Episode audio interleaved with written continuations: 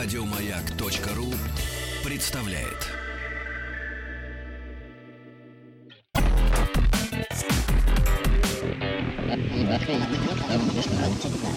Объект 22. Объект 22. Это «Объект-22», я Евгений Стаховский. Сегодня в кои-то веке к тому, что, в общем, можно увидеть практически даже невооруженным взглядом. Понятно, что в мире существуют объекты и явления, а, которые кажутся обычными и даже весьма привычными, но за этой кажущейся обычностью и, может быть, даже простотой порой скрываются моменты, на которые вроде как э, порой мы не обращаем особого внимания, и хочется, конечно, в них покопаться. И здесь уже Григорий Цидулко, зоолог, директор российского представительства Антарктического альянса. Григорий, здравствуйте. Добрый вечер. Да, спасибо, что нашли на меня время. Хотя вот представляя а, вас, Антарктический альянс, зоология, понятно, что это, в общем, ни о чем не говорит, но, по крайней мере, не сужает нашу тему, поэтому я вынужден буду заметить, что поговорить с вами сегодня очень хочу о китах. Совершенно замечательная тема. Да, э, я с вами абсолютно в этом согласен, тем более, что э, киты, с одной стороны, животные, ну, действительно э, простые с точки зрения нашего восприятия, но в них есть что-то такое обычное. Мы все знаем, что они существуют, что есть разные, как бы это правильнее сказать, ну, породы, да, есть горбатые киты, есть там финвалы, ну и так далее, кашалоты и все такое прочее. С другой стороны, совершенно невообразимое какое-то существо, это ведь крупнейшее животное на планете, если я не ошибаюсь, правильно? Совершенно верно. Это самый, скажем, синий кит это самое большое животное, существующее на планете Земля. Громадных размеров. То есть, если не увидеть его своими, э, да даже, мне кажется, увидеть э, это животное своими глазами, это уже, в общем, впечатление такое жизненное. А, а если не видеть, то можно бесконечно говорить о том, что он, бог знает, сколько метров э, длиной, сколько шириной, и что там внутри у него находится, и что сердце синего кита размером с Volkswagen Жук, есть такое, да, Да. Рас- расхожее утверждение, автомобиль. Э, Ну, ну, ну, ну, все равно уложить в голове эту картинку, мне кажется, ну, мне, во всяком случае, достаточно э, трудно. Бог Знаете, мой, на самом же- деле я привык э, последнее время читать лекции детям, и вот всегда очень сложно перевести научный язык на тот, который понятен там 4, 5, 6-летнему ребенку. Вот э, говоря про китов и про синего кита, есть можно привести один очень простой пример. Вот если взять рыбку, Обычную, обычную маленькую рыбку, и Гуппи. представить, что вы стоите на балконе девятого этажа и держите ее за хвостик. Она вот уже такая маленькая вобла. Не живую рыбку, естественно. С живой рыбкой такого делать не нужно. То вот синий кит, если его поставить носом на землю, хвостом достанет до девятого этажа. И можно взять его за хвостик. Ну, его можно там, ли наверное, удержишь. Да. Если на поверхности воды дотронуться до хвоста синего кита, а он будет вертикально Мгм. носом вниз, то он вот носом будет доставать на глубину, скажем, девятиэтажного дома. Да, это удивительные, конечно. ви- А сколько метров есть какие-то, я не знаю, книга рекордов Гиннесса, ежели хотите? А, самое большое животное, не знаю, обнаруженное, виденное. Самое и так большое, далее. что я встречал в литературе, это 34,5 метра. 34,5 Самка синего метра. кита. Когда Самка. У усатых китов синий кит относится к усатым китам, самки всегда больше. А это как-то объясняется, с чем это может быть связано? Это просто в процессе эволюции так случилось и возникло. Может быть, это хотя бы связано и с тем. Здесь я начинаю уже немножко спекулировать, потому что наверняка и точно этого никто не знает, как этот признак, скажем, сохранился в процессе эволюции. Возможно, это связано с деторождением просто, потому что самке нужно не только жить и существовать, но еще вынашивать зародыш, да? Довольно большой. И довольно большой зародыш. Там серый кит, например, небольшой кит, но китенок рождается размером примерно 4,5-5 метров и весит около 600 килограмм такой малыш, вот при рождении. И когда животное живет в океане, чем больше у животного масса и размер, тем меньше у него потеря энергии на площадь поверхности тела. Мгм. Поэтому чем самка больше, тем больше тепла она может держать внутри, а вода достаточно теплоемкая среда. Соответственно, она меньше энергии тратит на то, чтобы выживать. Да, понятно. Ну, прежде чем... а, А я задам вам, без- безусловно, вопросы о каких-то, не знаю, манерах поведения и м, особенностях а, жизнедеятельности китов, я бы, с вашего позволения, хотел бы уйти немножечко в такие суровые биологические или, если даже хотите, эволюционные моменты. Для меня в свое время было большим открытием, таким почти потрясением, когда я, а, узнал, что киты — это та это то животное, которое не из, в процессе эволюции не из вроде как воды выбралось на берег, как это часто бывает, да, и что мы знаем еще со школьных учебников, а то, что наоборот с земли вернулось в воду, это раз. А, и, и, и во-вторых, если мы будем разбивать это все по там, таксонам, классам, а, отрядам и так далее, что киты по большому счету, э, это парнокопытные. По крайней мере, они являются потомками млекопитающих отряда парнокопытных. И что вроде как до сих... Ну, то есть сложно представить. Кит и парнокопытные. Минуточку. В смысле? Ну, в чем связь? Что произошло, хочется спросить, у природы, да? А, что с этим делать? Э, с этим все просто на самом деле. В какой-то момент млекопитающие стали доминирующей группой животных на Земле. И после этого они, в общем, стали осваивать все больше и больше и больше ресурсов, и в какой-то момент им стало так хорошо, что им стало тесно на Земле. И э, морские млекопитающие, в принципе, не только э, киты, но и, например, э, тюлени и котики морские, называются еще вторично водные млекопитающие, потому что сначала их предки вышли из воды на сушу, там как-то эволюционировали, размножились, и появилось все то разнообразие млекопитающих сухопутных. Обрели копыта вот эти А потом самые. им стало на земле тесно. И э, часть из них нашли свою такую нишу и удобное место обитания там, где они могли с суши уйти и, с одной стороны, спрятаться от хищников в воде, а с другой стороны, найти дополнительные какие-то ресурсы для себя. И те Питание живот... в первую очередь. Питание в первую да? очередь. И те животные, которые могли глубже заходить в воду, дольше в воде оставаться, они же продолжают дышать воздухом, им нужно все время иметь доступ к, атмос- к атмосфере. Соответственно, начал эволюционировать череп, начали эволюционировать э, носовые ходы, да. У кита ведь э, ноздри фактически на затылке. Но у него так вытянулись носовые кости, что вот рострум и вот эта вот длинная морда у него осталась, но ноздри переехали на затылок для того, чтобы как только кит всплывает к поверхности, первое, что оказывается на поверхности, это ноздри, он может сделать вдох и выдох. И вот таким образом, собственно, происходила эта эволюция. Действительно, у китов с копытными современными общие предки. Не то, что киты вышли из копытных. У них были общие предки, которые хотя и были копытными, и были общими предками там, с лошадьми, например. Да? Они были хищными, у них были клыки. Вот, но вот этот общий предок дал э, развитие нескольким ветвям эволюционным. Одни стали эволюционировать вот в сторону копытных травоядных, а другие в сторону, скажем, таких же травоядных, но тех, которые ели водоросли в зоне прилива. И постепенно вот те, которые ели эти водоросли, стали заходить все глубже и глубже, там, в, течение десятков тысяч лет в море. Те, кто из них, э, из них, кто больше и успешнее мог оставаться в воде, и избегать какого-то пресса наземных хищников или там имел больший доступ к этим морским водорослям, был более э, эффективным и лучше выживал, лучше передавал свой генетический материал и наследство потомкам. И постепенно они решили, что, ну, простите за такую банальщину, решили, что зачем нам многие копыта, когда удобнее махать хвостом и ластами. И дальше в процессе эволюции и дальше все процессе понятно. С одной стороны, пошло, да. да, ненужные органы да, да, да. перестают развиваться и в конце концов вообще как-то деградируют, а необходимые навыки, ну, то же самое дыхание, мы прекрасно знаем, что и человек, если займется серьезной тренировкой, может находиться под водой там не 20 секунд и не минуту, а достаточно Конечно. долгое время, да. Я, честно говоря, не помню, сколько рекорд, но что-то там до 30 минут, по-моему, доходит, занесен опять же в книгу рекордов Гиннесса, если ее э, вспоминать. Ну, то есть вопрос даже на протяжении человеческой жизни вполне кратковременной. Не знаю, по-моему, мировой понятно. рекорд по фридайвингу около 8,5 минут. Про 30 это уж как-то... Ну, фри... я не думаю, что речь идет здесь о фридайвинге, а речь идет, видимо, о каких-то таких э, полу...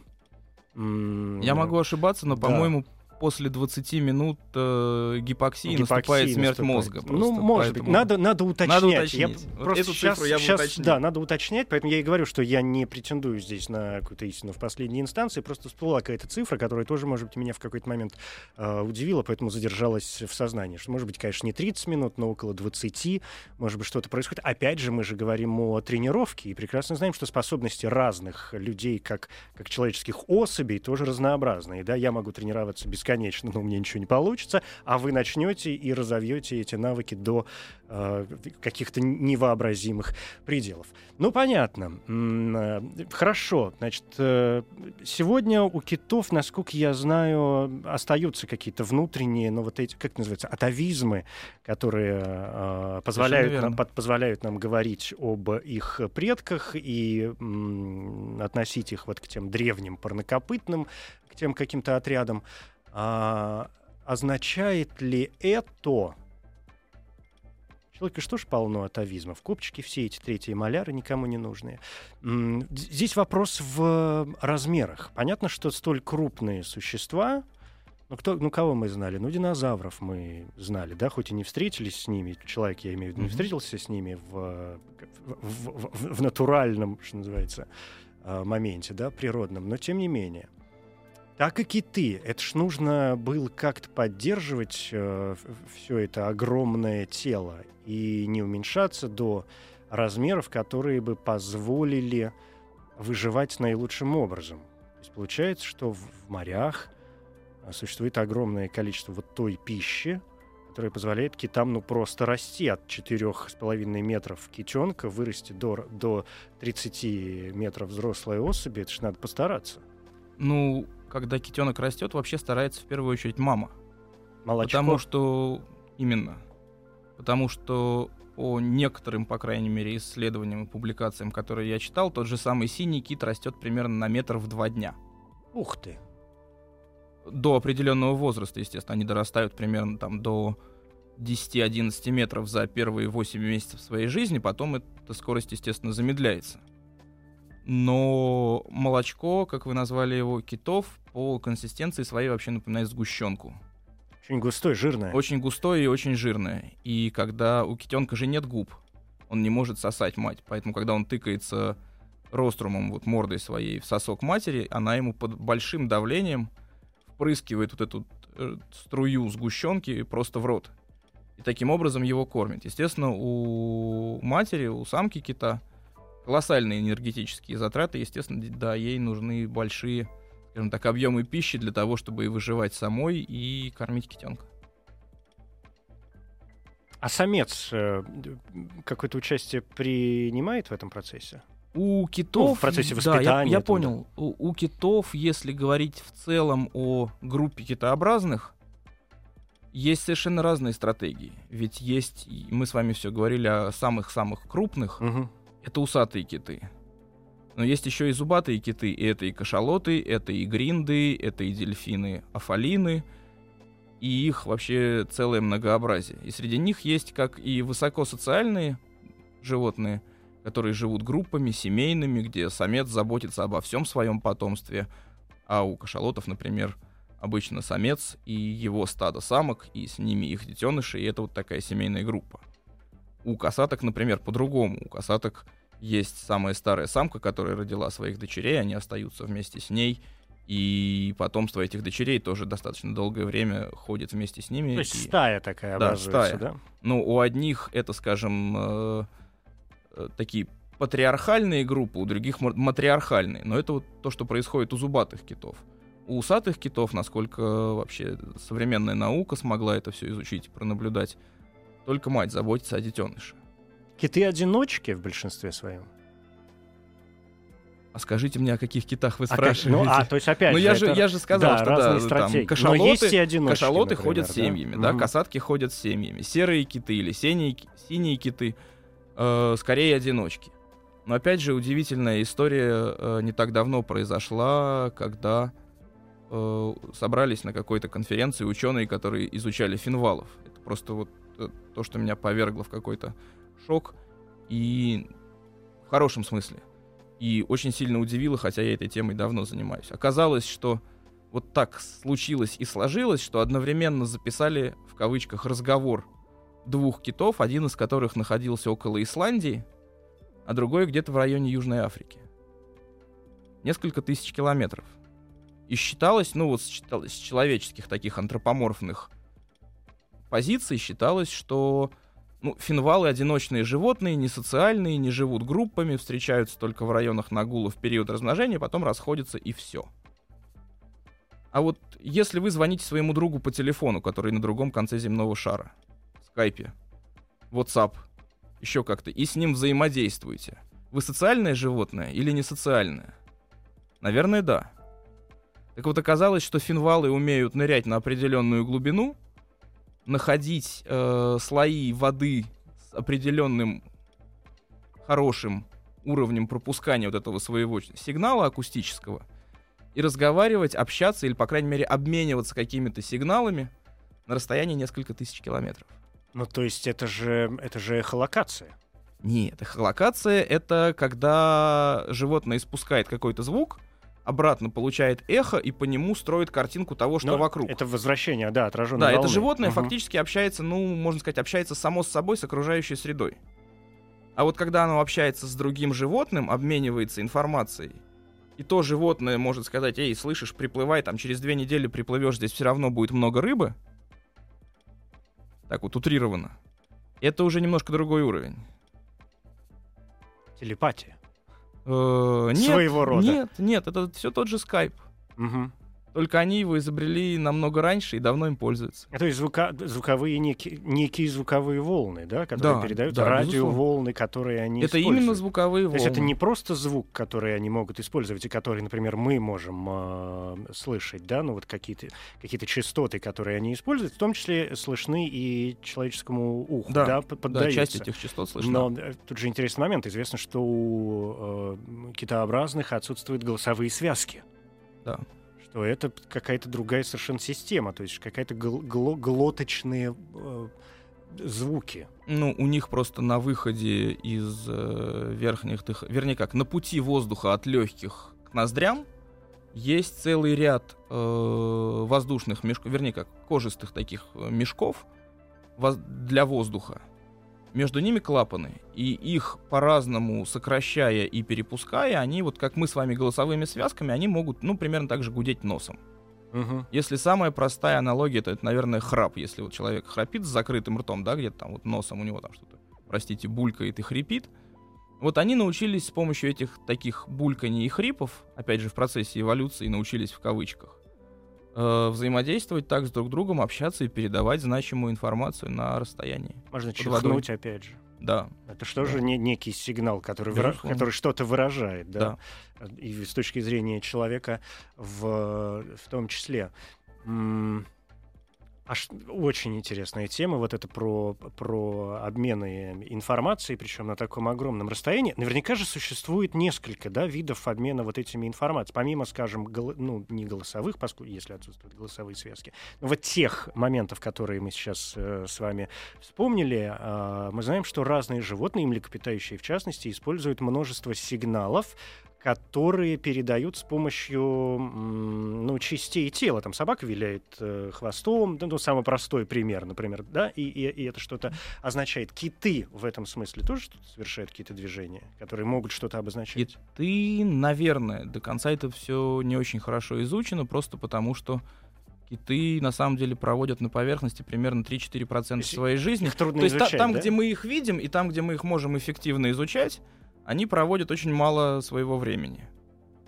А там, где мы их не видим, мы их не видим. И далеко не всегда методы, доступные человеку вот сейчас, позволяют их изучить. Например, считается, ну, к сожалению, у кита до сих пор пока нельзя спросить, а зачем ты это сделал? Вот. Но считается, что, например, вот то, что киты прыгают, это тоже некий коммуникационный сигнал, но только такой короткодистантный. Потому что чаще всего киты прыгают либо в районах размножения, где самцы могут демонстрировать просто этим плюхом и звуком от этого плюха свой размер. Угу. И показано, что самцы прыгают в разы чаще, чем самки.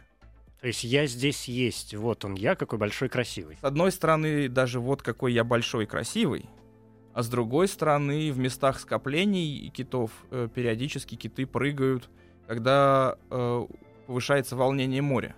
И это вот действительно просто такой опознавательный сигнал «я здесь», когда волны начинают шуметь, когда акустические сигналы более сложные проходят плохо и много помех, когда возникает много помех. Мгм. Можно просто плюхнуться и показать сородичам, что Да. я здесь. То есть это такой момент очищения сознания, понятно. Григорий Цедулко, зоолог, директор российского представительства Антарктического альянса. Говорим о китах. Григорий, но м, понятно, что биологи, да, мы сказали об этом, биологи склонны делить э, китов на а, усатых и зубатых, да, усатые они Да. такие беззубые, а зубатые они безусые, Зубастые. зубастые, но но м, безусые, да, и вы сказали о том, что как раз усатые киты, они крупные, а зубатые, они в основном как-то помельче, но это вот те самые касатки, например, да, и тут только кашелоты из, из, из таких, в общем, представлений больших китов, наверное, самые большие у зубатых, хотя, хотя действительно они ведь как-то похожи все равно больше на, на что-то такое дель-. А, с этой тупой мордой и так далее. Но а, здесь вот возникает такой вопрос. По сути своей и усатые, и зубатые киты ведь э, хищники. Другое дело, хищники насколько активные. Ну, и те, и другие активные хищники, только у них э, стратегии охоты и хищничания, наверное, Разные можно назвать разными, да. Одни охотятся достаточно активно за, скажем так, штучной добычей, Зубатые как раз. да? зубатые Мгм. как раз, да. А есть за другие рыбами, за за- рыбами, за головоногими моллюсками, за, может быть, какими-то другими китами, кстати. Э, А другие охотятся тоже достаточно активно, но на, скажем, большом расстоянии в течение долгого времени э, за очень обильной добычей. Но когда они ее находят, они на, ней- на, не- на ней, скажем, да, э, вот на этих я говорю сейчас либо о китах, которые питаются бентосом, как, серыми кита- э, сер- как серые киты, донными такими рачками, которые живут на дне, либо э, большими стаями мелкой рыбешки, как э, малые полосатики, например, делают, или горбачи. Так и синие киты, например, э, ищут скопление криля. И такие скопления криля, когда они находят, они могут питаться на этих скоплениях Довольно Э, долго. Довольно да? долго, да. Несколько дней, иногда, может быть, и недель. Ну, то есть это вальяжный такой процесс. Вот он криль, что куда-нибудь поплыву. Да, но его надо места. найти. Да. И вот здесь как раз э, те же самые механизмы, которые есть у вот этих вот самых больших, э, самые большие киты, их еще называют полосатиками, просто по строению их глотки. Вот как раз у них есть, скажем так, э, приспособления для обнаружения этих объектов на дальних дистанциях. Такие, да, ст- ста- такие станции загоризонтного обнаружения, да? Э, вот э, синий кит может найти скопление криля, но оно действительно скопление, потому что в нем может быть несколько вагонов, например, железнодорожных этих самых небольших рачков креветок, да? Он его может найти за несколько десятков, а то и за сотню километров. Как раз вот здесь вот уже вступает в силу их локация. То, про что вы говорили в Мгм, первой части мгм, передачи. мгм. И вот посылая акустический сигнал на большое расстояние, по отраженному эху, по каким-то остаткам звука, которые возвращаются к киту, он может понять, что ага, вот там во все направления, в которые он его посылал, э, сигнал уходит и не возвращается, а в каком-то месте он вот возвращается как-то так, что там, наверное, что-то есть. Кит, естественно, плывет туда и чаще всего находит себе пищу. То есть вот он не плавает, как э, касатка, например, там, или кашалот за одним кальмаром, за одной рыбкой. Вот. Ну, то есть А- нету непосредственного процесса охоты, да? а, нет, почему? Процесс охоты есть. Только есть процесс, э, скажем, у зубатые киты больше, наверное, живут в тех местах, где пища наверняка есть. И дальше они ныряют, э, эту пищу находят и находят ее штучно. Ну вот одну рыбу или там десяток рыб или одного кальмара.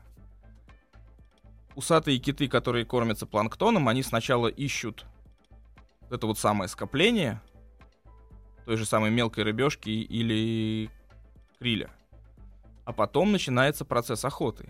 И у этих китов процессы охоты тоже могут быть, и способы охоты могут быть И достаточно разные. активными, да? И достаточно активными. Например, известно, что горбачи специально формируют, вот на таких скоплениях корма формируют такие кратковременные группировки, где у каждого из китов есть своя роль, они закручивают такую карусель, например, вокруг клубка э, мелкой сайки, например, рыбешка такая, плавают по спирали, постепенно опускаясь вниз, несколько китов выпускают из своих ноздрей, вот из дыхала, пузырьки воздуха, которые формируют такую как сеть воздушную, и рыба остается как в таком стакане из воздушных пузырьков.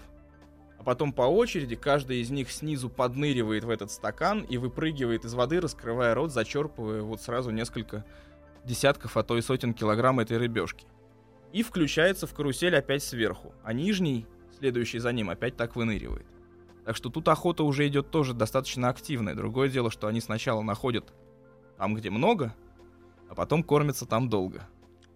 Ну, чтобы не сильно напрягаться, да, я понял. Э, Вполне себе нормальный такой биологический процесс. А что с, э, если пойти к э, зубатым китам, которые в основном, да, живут и действуют стаями, э, причем порой достаточно крупными, а у них, как и у многих наземных млекопитающих, например, тоже есть вот это разделение, скажем, на альфу, бету, там, альфа-самца, например, или альфа-самку, может быть, Безусловно, у них... э, предводителя стаи. Есть очень сложная социальная структура. Опять же, в каждом, у каждого из видов она может быть своя. Так, например, э, у косаток, как я уже говорил, это старая самка. Самка такая вот матриарх. Мгм. И известны случаи, когда, например, если такая самка погибала в результате той же самой человеческой деятельности, у косаток фактически нет врагов э, в океане, кроме человека, то целые популяции, которые состояли из вот нескольких кланов этих косаток, оказывались на грани исчезновения. Так, в США, например, э, э, на юге Аляскинского залива была небольшая популяция, из которой было очень удобно ловить косаток для океанариумов. И самки меньше, их удобнее ловить, их удобнее перевозить, их удобнее содержать, и их ловили. И сейчас эта популяция занесена в Красную книгу Соединенных Штатов. Ну, там не совсем Красная книга, но аналог ее. Это просто потому, что из-за того, что изымали постоянно определенных животных из э, социальной структуры этих косаток, они фактически перестали воспроизводиться. То есть стая переставала понимать, что ей делать дальше. То есть, То есть, нету э, главного, скажем так, нету в ста- лидера. В стае нарушались э, Ну, те биологические законы, Мгм. которые позволяли ей воспроизводиться и жить дальше. Вообще, на самом деле, весь этот бизнес и вся эта история, связанная с содержанием дельфинов в неволе, это очень грустная история. То, что я вот буквально позавчера как-то мимо меня это про- про- проходило, оказалось, что это в Фейсбуке и в соцсетях прошло уже довольно давно. У нас, оказывается, начинается шоу «Звезды с дельфинами». Ух ты. И если во всем мире э, звезды, может быть, действительно звезды, выступают за то, чтобы этих животных освобождать, выпускать и прекращать вообще содержание китообразных в неволе, наши звезды на Первом канале вот вдруг начинают с ними выступать и показывать, как же это здорово, красиво и замечательно. А дельфинам и касаткам и всем тем, кто в этой неволе содержится, на самом деле от этого очень плохо. Об этом можем поговорить подробнее. А как мы можем понять, что им очень плохо? Ну, хотя, ну, смотрите, здесь есть несколько линий сразу. Понятно, что есть животные, а, которые прошли вот эту э, доместикацию, и вполне мы себе понимаем, что собака может жить сама по себе где-то там, ну, если это дикая, например, Мгм. какая-то собака, ну, волк, допустим, в том числе, да, все, же это какие-то волчьи дела, но в то же время мы имеем э, собак, э, которые содержатся в неволе, например, дома, и прекрасно себя, в общем, мы хотим в это верить, прекрасно себя чувствуем. Так же, как есть собаки, которые несут службу на границе, может быть, у них какие-то другие условия содержания, там прием, приюты, питомники, и бог знает, а, что еще.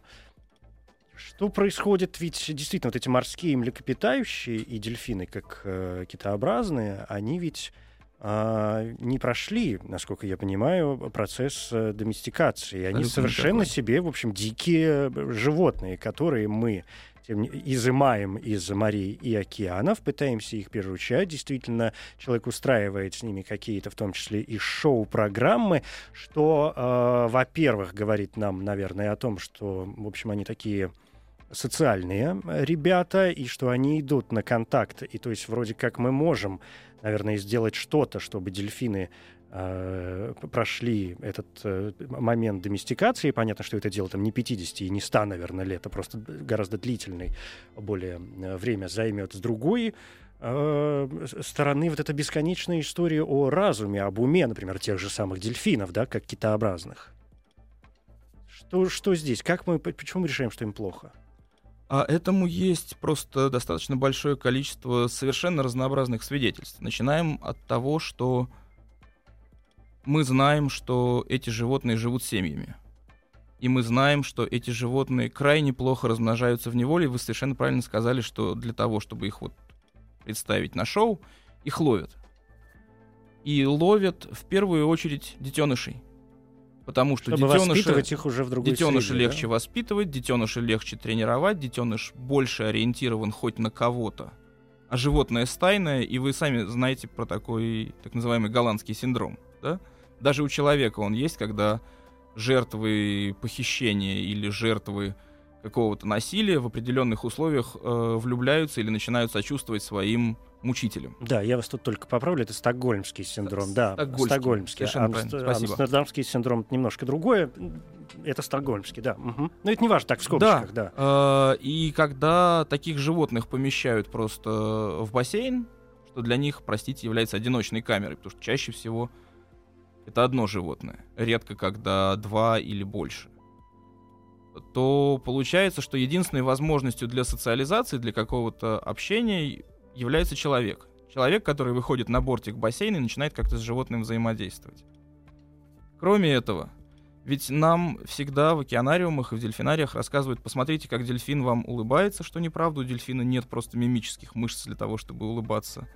И он так рад работать с тренером. Но если вы обратите внимание, за каждый выполненный трюк дельфин получает кусочек рыбки. Мгм. Ну, дрессура это, это не, это не потому, что это такая вот изюминка дельфину подкрепить. Вся э, пища, скажем, весь паек дневной дельфина поделен на несколько частей. И для того, чтобы дельфин работал, простите за термин, э, ему выдают ровно то количество пищи, которое ему нужно, чтобы его, с одной стороны, подкрепить, как вы сказали совершенно правильно, дрессура, с другой стороны, поддерживать в нем то чувство голода, чтобы он хотел еще рыбки, чтобы он выполнил следующий трюк. Мгм. Мы знаем, что э, у дельфинов есть диалекты. Уже э, доказано это не только для касаток, это доказано уже, например, и для кашалотов, для крупных зубатых китов. То есть у них есть не только вот та самая социальность, не только то самое, та самая возможность э, жить с семьей, взаимодействовать с семьей, но у них еще есть и культурные традиции, в настоящем виде культурные традиции, которые не передаются по наследству, как у многих других животных, как, например, у певчих птиц. У них песня передается по наследству, она генетически детерминирована. Они учат язык. И самка учит своего детеныша определенному языку, как мы с вами, взрослее, учим язык, на котором разговариваем, будь то русский, английский, китайский или любой другой. Ну да, это тоже социальный вполне себе процесс. И когда животное вырывают из вот такой среды семейной и помещают его в бассейн, где это животное одно, или непонятно, что лучше, с такими же животными, но одну белуху поймали в Канаде, другую поймали около Гренландии, третью поймали у нас в России в Охотском море. Они помещаются в один бассейн. Со временем они, видимо, научатся как-то коммуницировать и общаться, но это колоссальный стресс и колоссальное, ну, потрясение для такого животного. Но Ну, я понял, да, культурно это, в общем, разные животные, они из разных семей. Да, семей не в биологическом, скажем. Они из сейчас разных смысле, народов. да, из разных народов, да. Да. Это разные национальности в рамках Да, одного какого-то такого вида. Слушайте, это, это очень интересный мо- момент, конечно. Э, вот этими возможностями и, и симптомами, главной коммуникации. Григорий, ну, э, я понимаю, что, в общем, это вообще большая отдельная тема, да, животные в неволе и дельфины в частности. Может быть, когда-нибудь мы к ней вернемся уже целенаправленно. Я предлагаю вернуться немножечко к китам, чтобы, поскольку это главная тема, китообразные, а, и начиная подводить легкий итог, так, чтобы определиться, значит, что мы имеем в этих китообразных. Значит, собственно, вот эти киты, которые делятся тоже, да, на массу. Таким, выражаясь совершенно простым человеческим языком. Ну, то есть вот эти большие киты, что еще, касатки, э, дельфины. Ну, касатка — это, собственно, самый ну, большой дельфин. Да. Так что у нас Или есть... маленький кит, потому что касатка — это зубатый кит. Ну, он же туда куда-то.